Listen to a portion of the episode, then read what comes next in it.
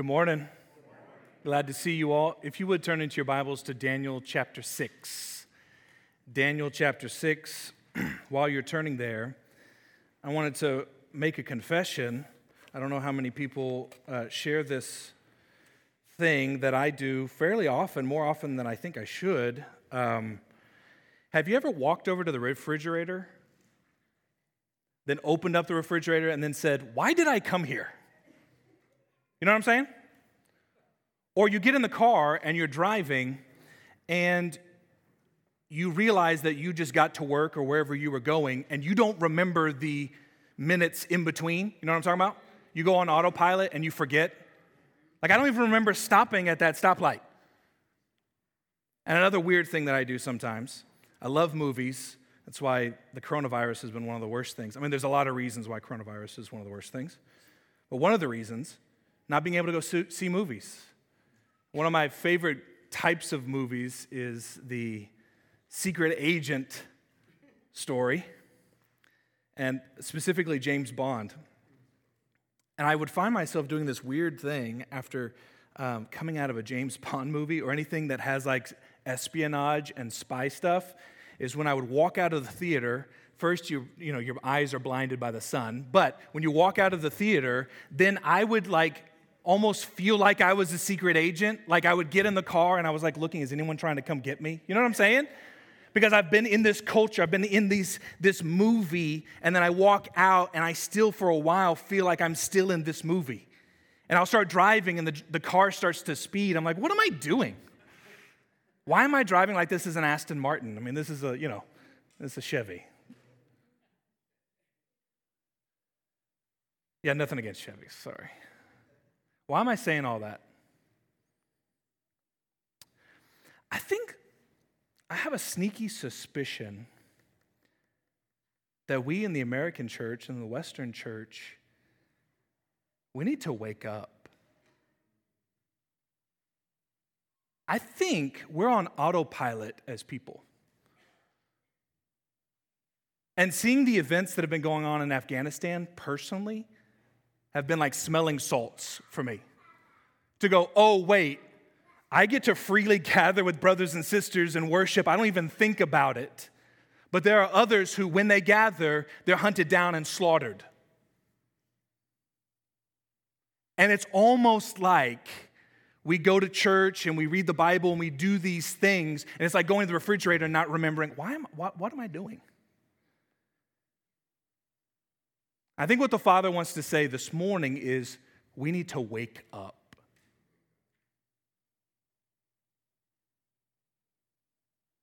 Especially with a flannel graph story like Daniel in the lion's den. It's so easy to be like, yeah, in the lion's den, no big deal. No, a very big deal. We need to wake up. We have brothers and sisters who are currently in lions' dens right now. So we need to wake up. So I want to push back against autopilot Christianity in my life and in yours.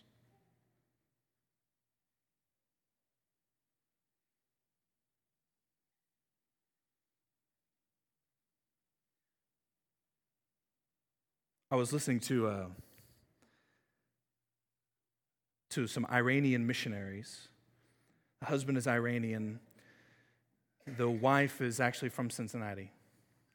They were sharing their story.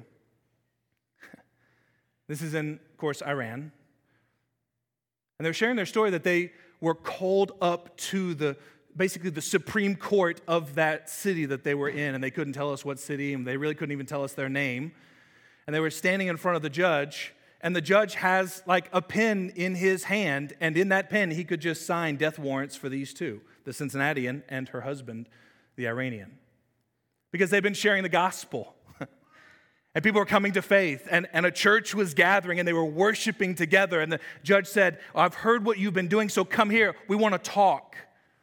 And this Iranian, I watched him. I was at a conference. I'm watching him while he's describing this situation. And he stands there as I'm watching, and he goes, and I'm standing there in front of the judge. He has a pen. If he signs, my head is, I'm dead. I'm done. And my wife, and my kids and he's standing in front of the judge, and he hears the father say to him, This is what the father says to him I want you to share my love with the judge. And, and he goes, in his mind, he's going, Why would I do that? I'm potentially going to be executed for doing the very thing that I'm being asked to do.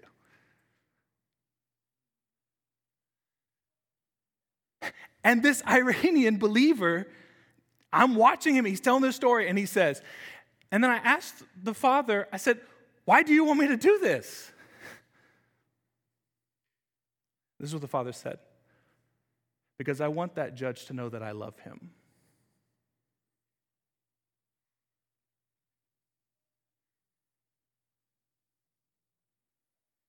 And so he shared and clearly survived because he was telling me the story.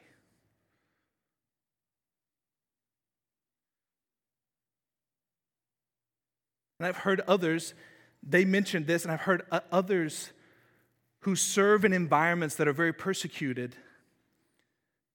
They come to America, and this is what they say about being here it's so great, it's so free. The problem is the church has been listening to the satanic lullaby. And so they want to go back because they don't want to be listening to the satanic lullaby that's here. They would rather go back where it's possible to be beheaded for freedom and worship than to stay here where the church is listening to this lullaby. Are y'all hearing me this morning? I, I just I keep hearing the Father say, tell, tell my church to wake up. To wake up.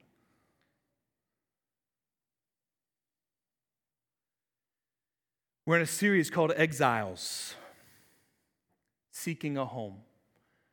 And this morning we're looking at Daniel in the lion's den from Daniel chapter 6. So let's move right into this message Daniel the Lion's Den, Daniel chapter 6. This, I'm basically just going to walk through the story. It's in four parts.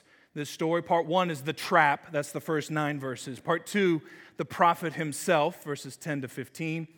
Then we're looking at the den, verse 16 to 24. And then finally, the praise, verses 25 to 28. Four parts. Let me pray. We're going to go after the text.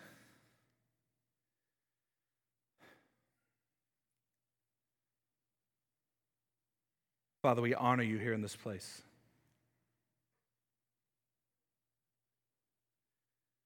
We thank you for your word. We thank you that you are a speaking, communicating Father.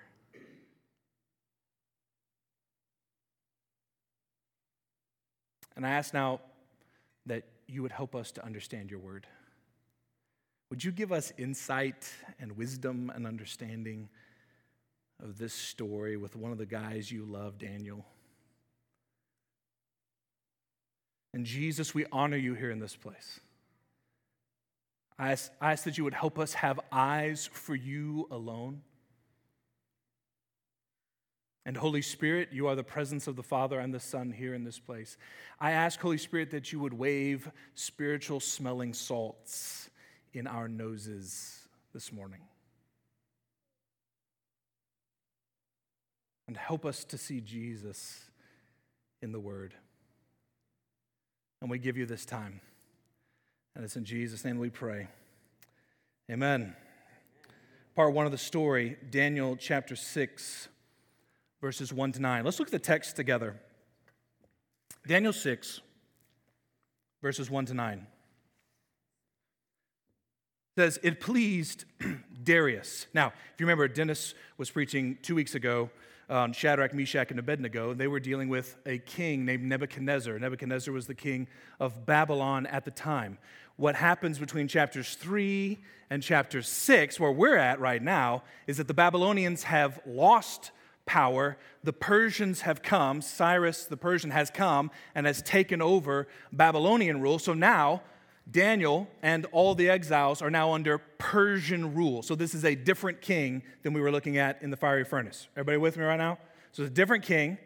There's actually a lot of lot of discussion, a lot of theological academics love this about Darius. I'm not even going to get into it, but just so that you know, There's a lot of theologians talking about Darius. Anyway, last thing I want to say about that is sorry, one last thing. It's so interesting to me. Cyrus, and they say Medes and Persians, when the Medes and Persians came, by the way, Medes and Persians, their, their rule extended past Afghanistan and into India, almost to the border of India. So everything that we're hearing about, Iraq obviously is Babylon, Iran, Persia, and then Afghanistan into the rest of the area that the Persians were ruling. So just so that we're on the same page.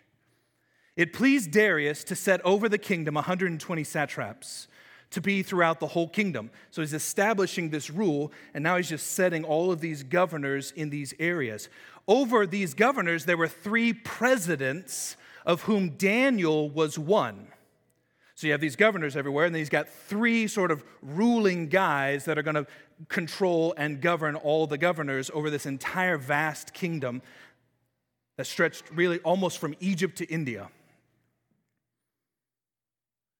And one of these three presidents was Daniel, to whom these satraps would give account, so that the king might suffer no loss.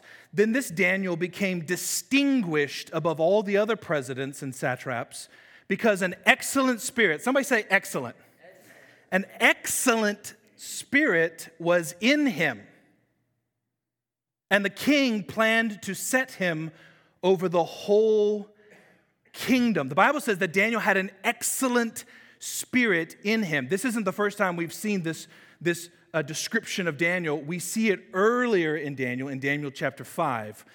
And Nebuchadnezzar is talking about Daniel and says he has an excellent spirit within him. Actually, it was the queen, actually, that said this. This is Daniel 5, verse 11. There's a man in your kingdom in whom is the spirit of the holy gods. She says, The spirit of the gods is in this one. And in the days of your father, light and understanding and wisdom, like the wisdom of the gods, were found in him. He had an excellent spirit, verse 12, an excellent spirit. And she defines this as knowledge, understanding how to interpret dreams, how to explain riddles, how to solve problems.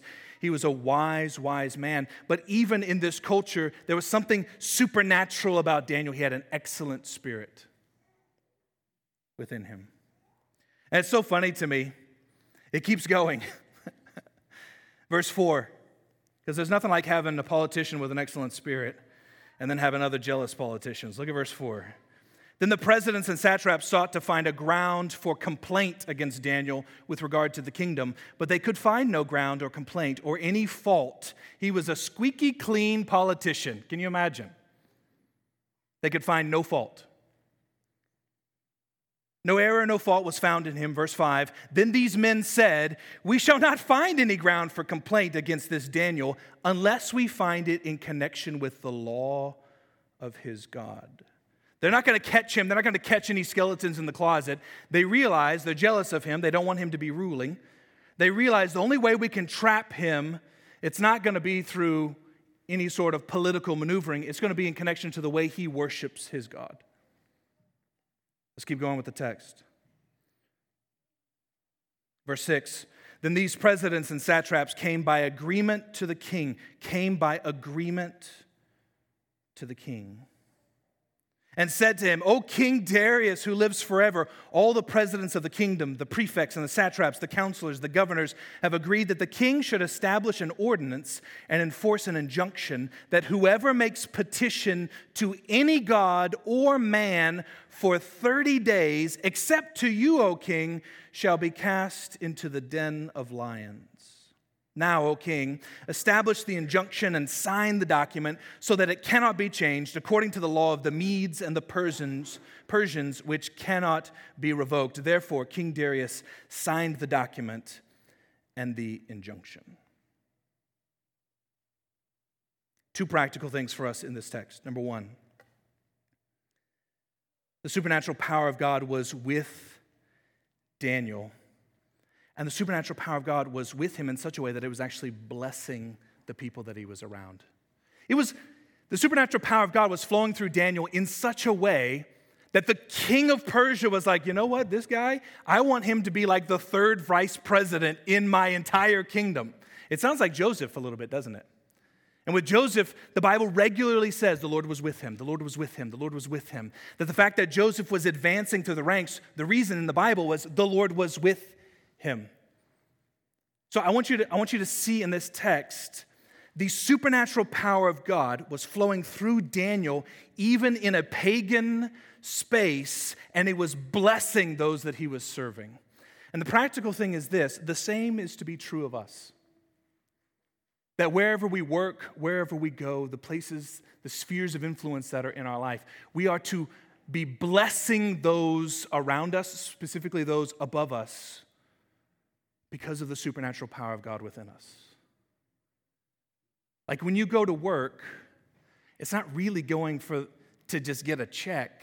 It's actually, I'm going to be a blessing to my supervisor. I'm going to be a blessing to those that are around me. You say, even the ones that don't follow Jesus? Yeah, huh, exactly. Especially. You, now, you may say to me, well, Jamie, Daniel's like a, a different kind of guy. Like, he's a prophet. You can't, you can't you can't expect me, like, I'm just going to work, man. I'm not, you know, I don't have an excellent spirit within me. I, I'm not going to be dreaming dreams and solving riddles. I, I, I'm not Daniel. You know what's crazy about being in the new covenant? You remember what Jesus said about John the Baptist? Remember? That John the Baptist was the greatest Old Testament prophet. He said, And even the least in my kingdom is greater than he. and you say, Well, how can we be greater than Old Testament characters?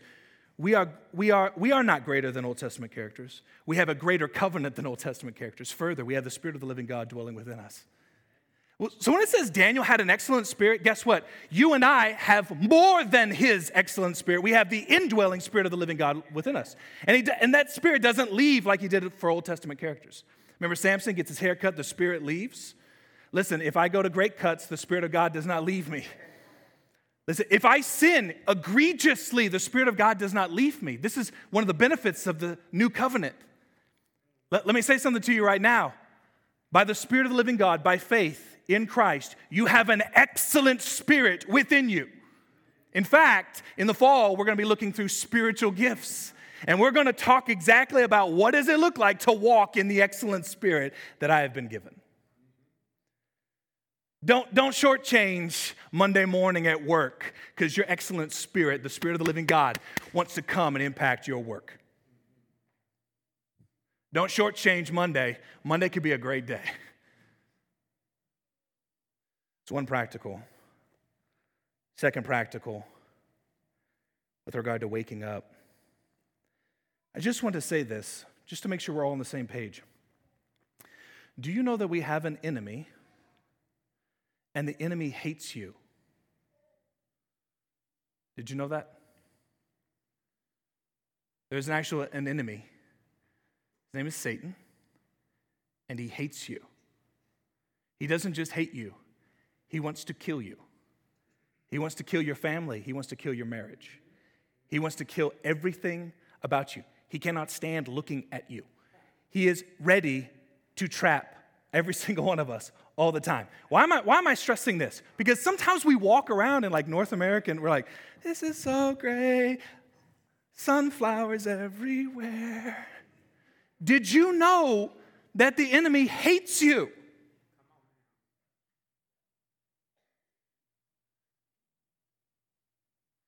You know, there's, there's these conniving these governors that were conniving against Daniel. The enemy is, is conniving against you. Peter says, Be sober minded, be watchful. Your adversary, the devil, prowls around like a roaring lion, seeking someone to devour. Jesus said, The world hates you. And I'm just saying this just so we can all just wake up a little bit. That you have an enemy who is actively, like I'm thinking about my kids, I'm thinking about Jess. There's an enemy who is actively wants to destroy my family.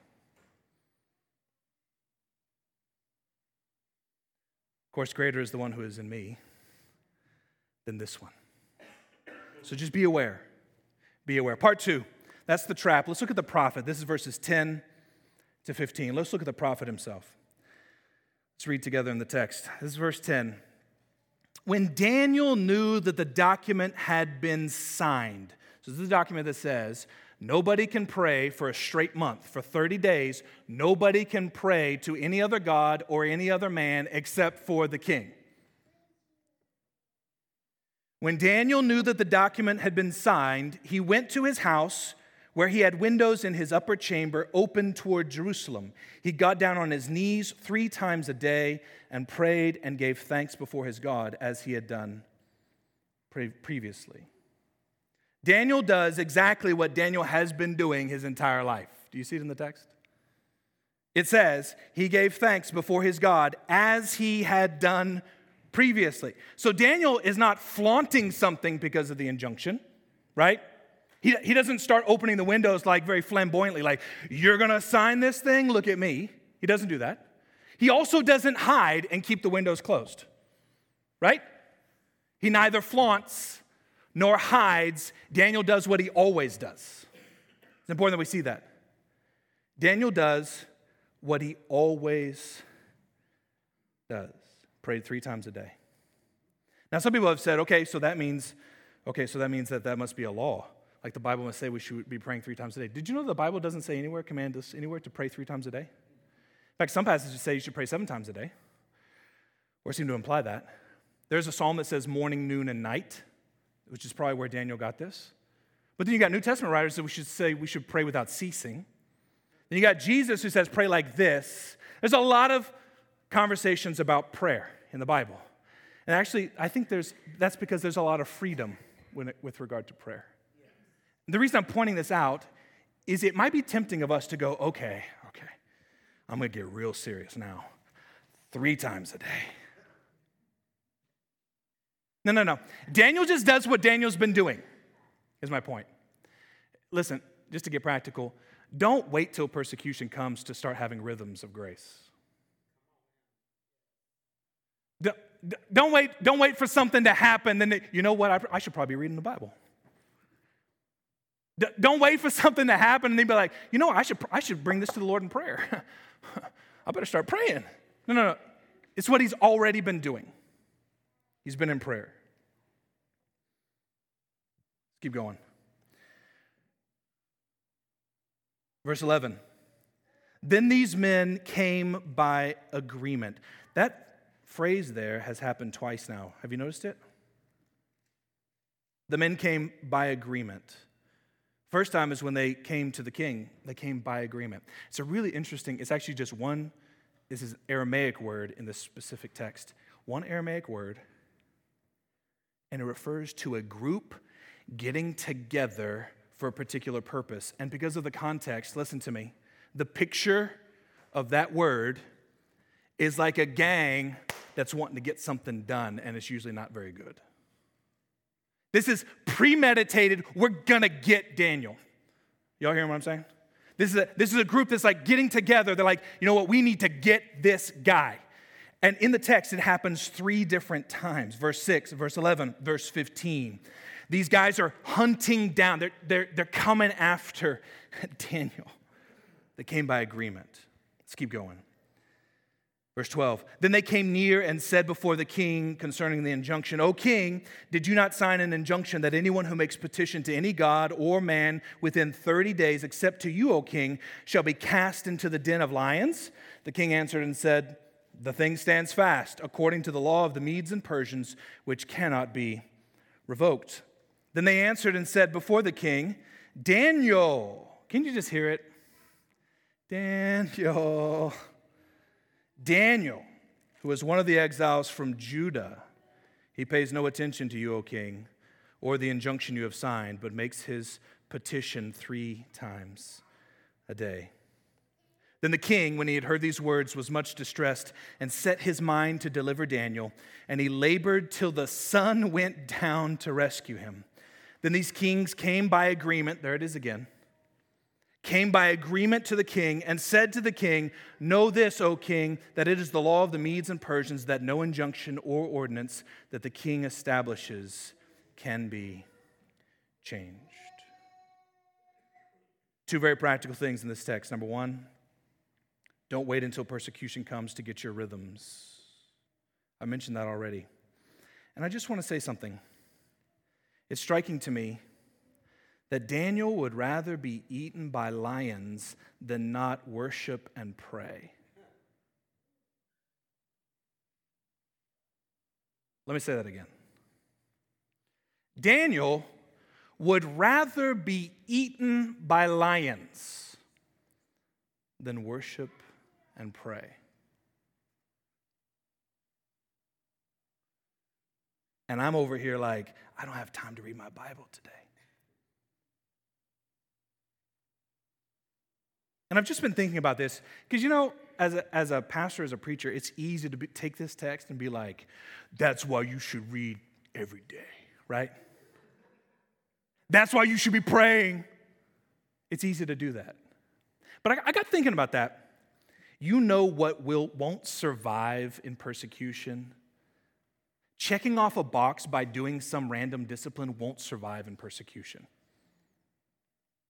Like, if I've just got a box to check for 15 minutes a day to pray or read the Bible, that ain't gonna survive when someone's like, You wanna get eaten by lions or you wanna do this little thing that's on this box that you check? That means whatever Daniel was doing was very different than the box that gets checked because I did my thing. I think it's because these are disciplines, yes, but they are relational disciplines with the God of the universe. The reason it's not check the box or get eaten by lions, I think I'll just, you know, The reason he's able to do that is because his relationship with Yahweh is greater than being eaten by lions. It's not the reading of the Bible, it's not the praying three times a day, it's the God you get to be with when you do these things. So go ahead and start now, friends. I don't care if you read 15 minutes a day. I don't care if you read 15 hours a day. I don't care if you pray every single second of every day. Whatever you do, make sure you are practicing the presence of Jesus when you do it. Like when you come to the text, I'm looking for Jesus here because only Jesus' love and power will sustain me through lions or whatever. Reading words on a textbook will not survive in persecution but my relationship with Jesus, Abba, and the Holy Spirit, that connectivity, it will survive.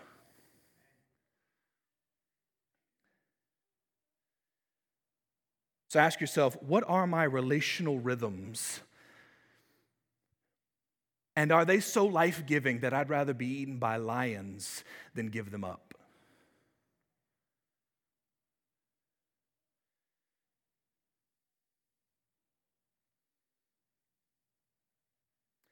Second, very practical thing here. It's been, I've already mentioned this, but it's been so difficult for me to read this text and not to see Afghanistan brothers and sisters in my mind while I'm reading the text. So I just want to call us as a church family to fast and pray and give to our brothers and sisters in Afghanistan.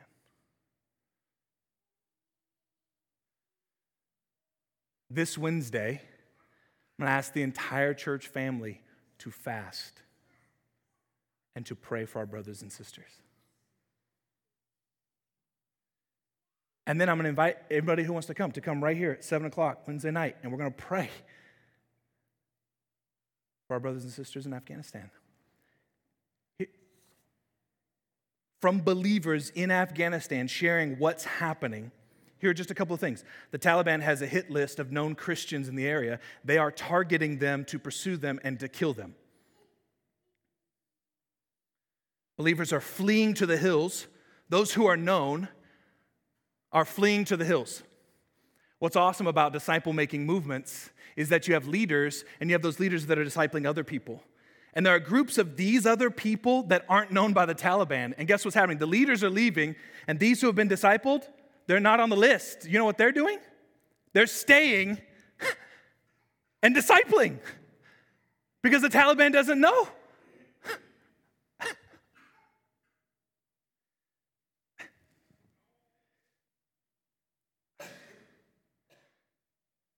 I'm just trying to watch my words because I'm because we're excited about food trucks. We're just trying to get people to come to some food trucks. While believers who know their name is not on the list are like, let's get together and worship and pray because Jesus is worth it.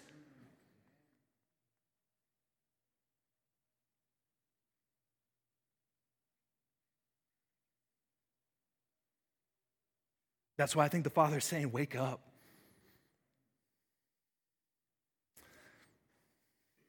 And he's loving about it. He's not, you know, he's not like Jamie. he's loving. He's like, Wake up. Wake up. Come to me. You got the satanic lullaby in your ear. Wake up and come to me.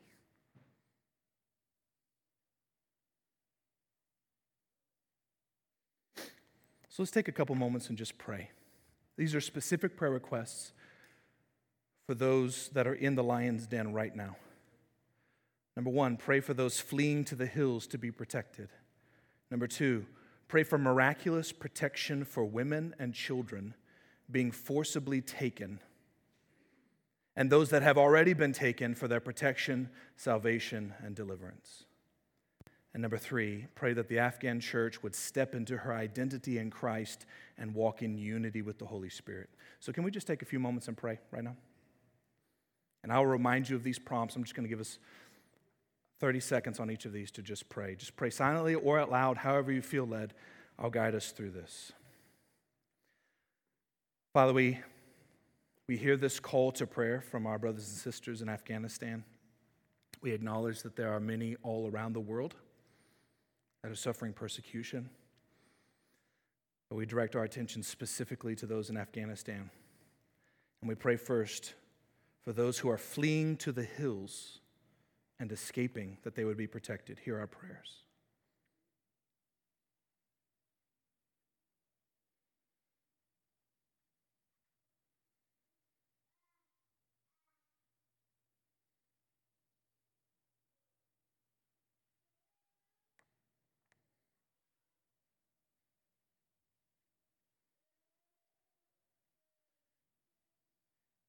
Secondly, Father, we pray for the protection of women and children that have been taken,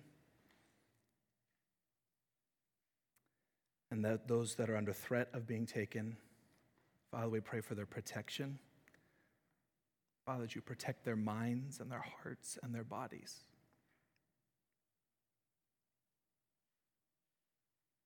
Hear our prayers.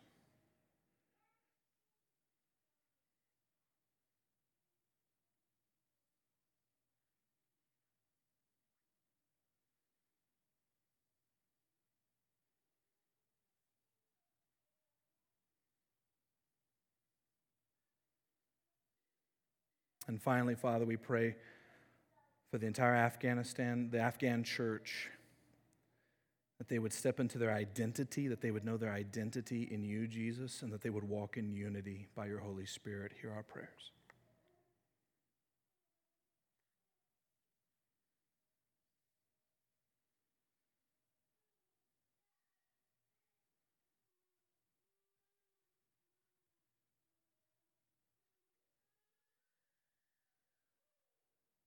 And all God's people said, Amen. All right, let's move on to the text. The den. This is part three, the actual den, verses 16 to 24. Then the king commanded, and Daniel was brought and cast into the den of lions. The king declared to Daniel, May your God, whom you serve, continually deliver you. It's funny, the king really didn't want, in fact, earlier in the text, Bible says that the king was trying to figure out like a loophole to his own edict.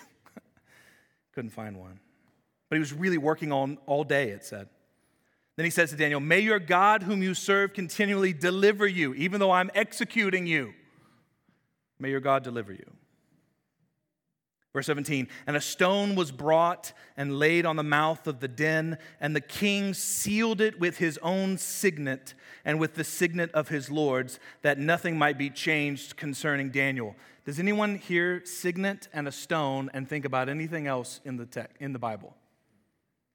Like, I, it's hard for me to read it and not the stone over the tomb. The signet was placed. Tomb of Jesus. Verse 18 Then the king went to his palace and spent the night fasting. No diversions were brought to him, and sleep fled from him. Verse 19 Then at break of day, I, I, I just hear the gospel here, right? The beginning of the day. At break of day, just like the women running to the garden tomb, at the break of day, the king rose and went in haste to the den of lions. As he came near to the den where Daniel was, he cried out in a tone of anguish. The king declared to Daniel, O Daniel, servant of the living God. Now he's confessing Yahweh as the living God. Has your God, whom you serve, continually been able to deliver you from the lions? Then Daniel said to the king, O king, live forever. My God sent his angel and shut the lions' mouths. And they have not harmed me, because I was found blameless before him and also before you, O king. I have done, done no harm. There's a picture of uh, a painting of this scene I wanted you guys to see. An Italian artist. I should have written his name down because I've already forgotten what it was. I will figure that out and, and make sure to share it with you. Do you see? Look at the faces of these lions.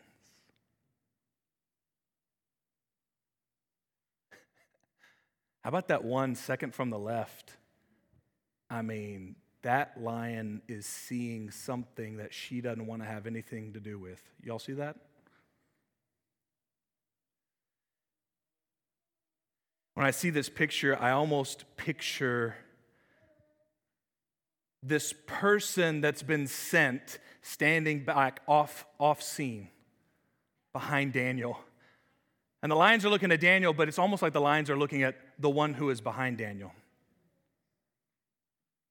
And it's interesting, the language of the text, my God sent his angel to shut the lions' mouths, sent his angel. That phrase is the exact same way Nebuchadnezzar talked about the angel in the furnace.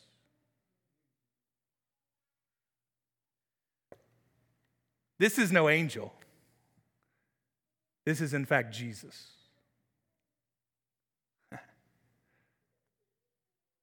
Jesus has, in fact, come and shut these lions' mouths.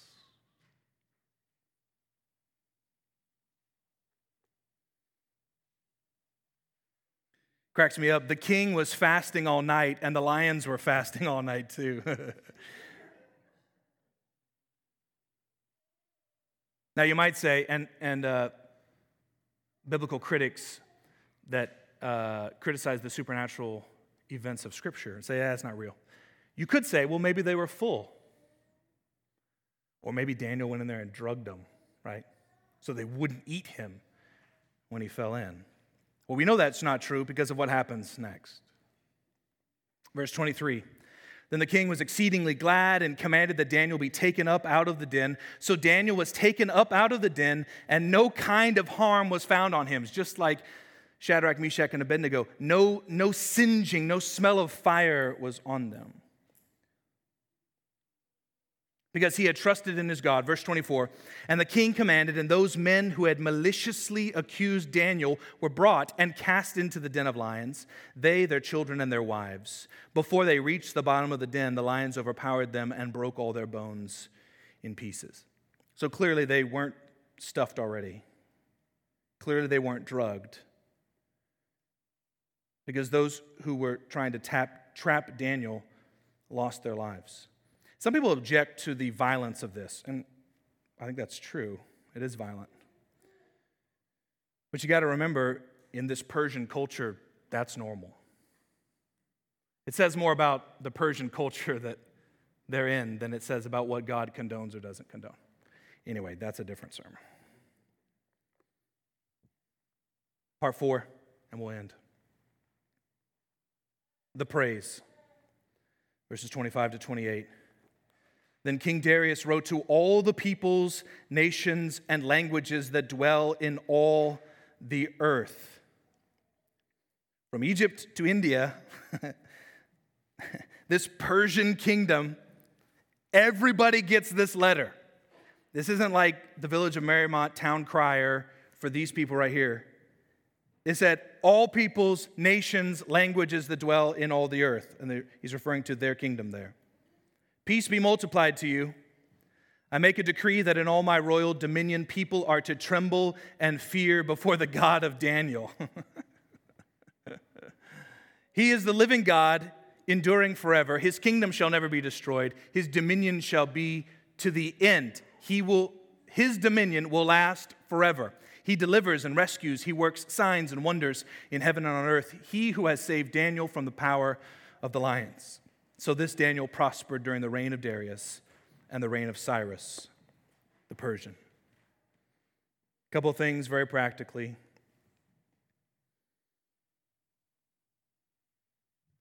Just one thing. Every knee will bow to Jesus as foreshadowed in this text. The, the Gentile king response to the saving work of God in Daniel's life foreshadows the Gentile response to the saving work of Christ on the cross. Anytime you see Gentile kings, pagan kings bowing, Nebuchadnezzar does it multiple times, Darius, Cyrus, they bow down. It foreshadows what is coming that every knee will bow and every tongue will confess that Jesus is Lord to the glory of God the Father.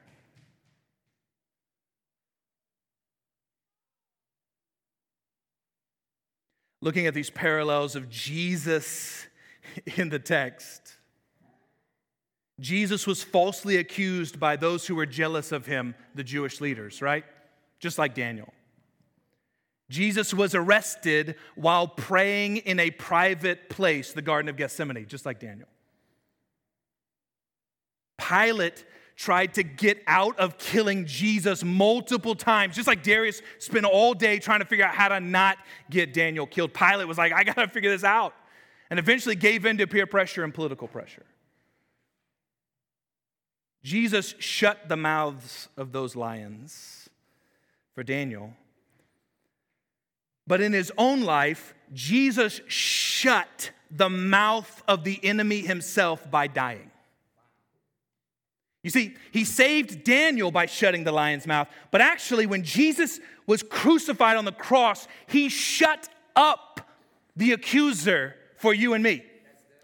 You see, the accuser can only come to us and say, Look at what he did. Look at what she did. She doesn't deserve your love, God. And God goes, Yeah, you know, that's true. But my son came to die in their place as if he had done what they had done. And then he is slaughtered for that sin, your sin and my sin. He is slaughtered and put down and killed for us. And he's in the ground for three days. There's a stone and a signet saying, He's not getting out. That stone, early daybreak, is rolled away. Jesus comes out and disarms the enemy. He shuts the mouth of Satan in your life by grace through faith. Listen, don't worry about lions. You need to worry about your own heart before the Father. And the way I deal with that, and you get to deal with that, Jesus says, No one comes to the Father but through me. My life, my death, my burial, my resurrection, he says. You want to survive lions? Forget the lions. You should worry about Yahweh himself, the Father himself. He says, You want to come to me? Put your faith in my Son who came to die for you. And I will shut the mouth of the accuser in your life.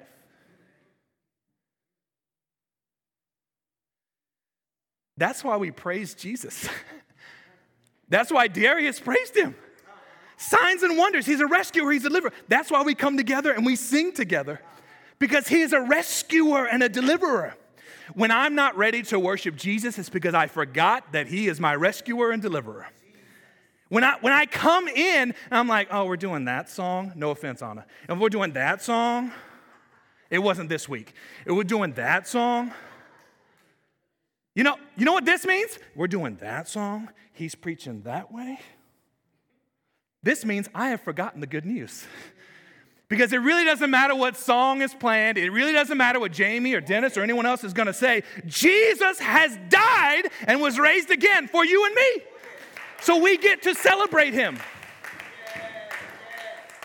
It doesn't matter. We can sing Jesus Love Me Acapulco right now and worship him. The pagan king can't handle it. He's like, everybody in my kingdom needs to worship this God. Every knee will bow and every tongue will confess that Jesus Christ is Lord to the glory of God the Father.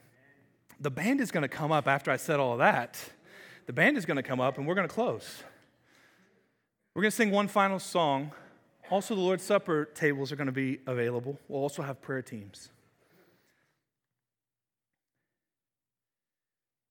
But I want you to ask yourself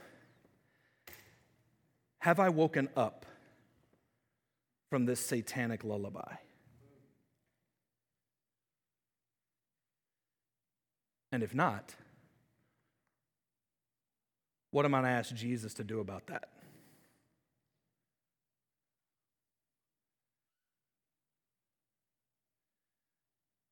Don't you ask the question? Would I rather have Jesus? Or would I rather be eaten by lions than be around Jesus?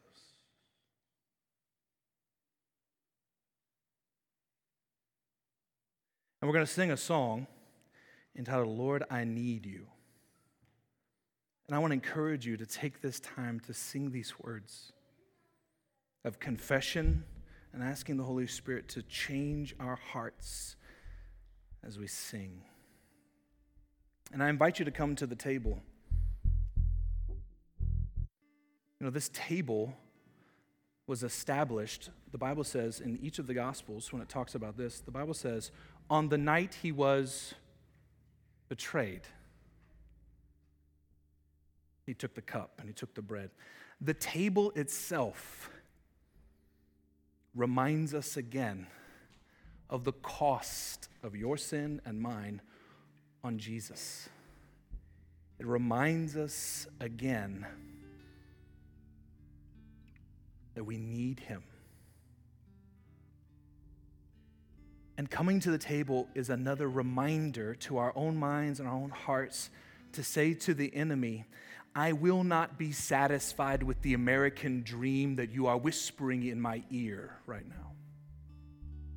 And I will not be lulled into thinking that my life is greater than the life of Jesus or my life is greater than the life of my brother or sister. I will not be lulled into thinking that being a part of the body is about my comfort and my security. So I invite you to come to the table. Where the body of Jesus is broken for us, blood of Jesus is shed for us, and we partake and we remember again. Let's stand while I pray for us.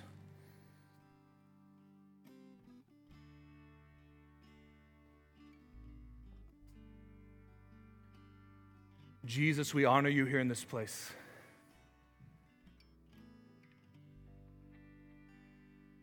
We ask that you would help us to see you. Holy Spirit, open our eyes and our ears to the glory of Jesus here in this place.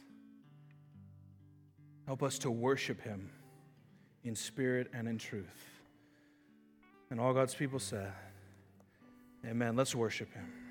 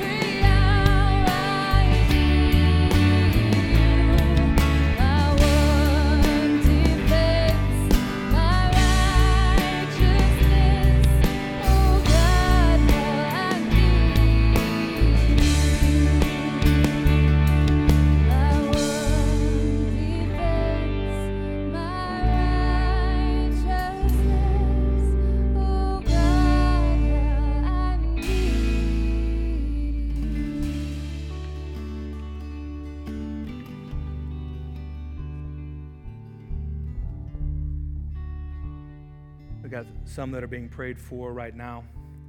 If you still want prayer, the prayer teams will stay. I'll be here as well.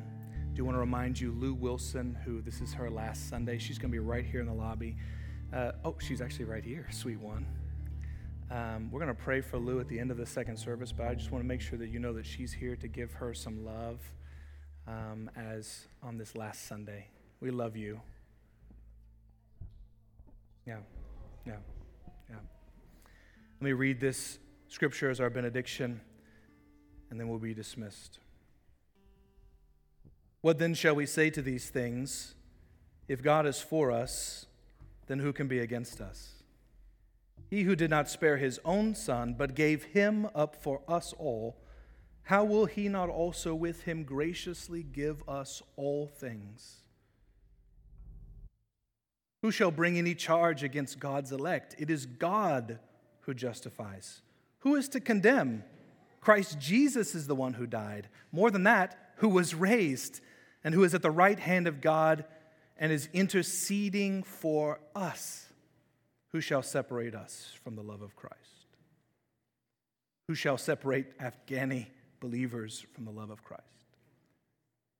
Shall tribulation or distress or persecution or famine or nakedness or danger or sword? No. No.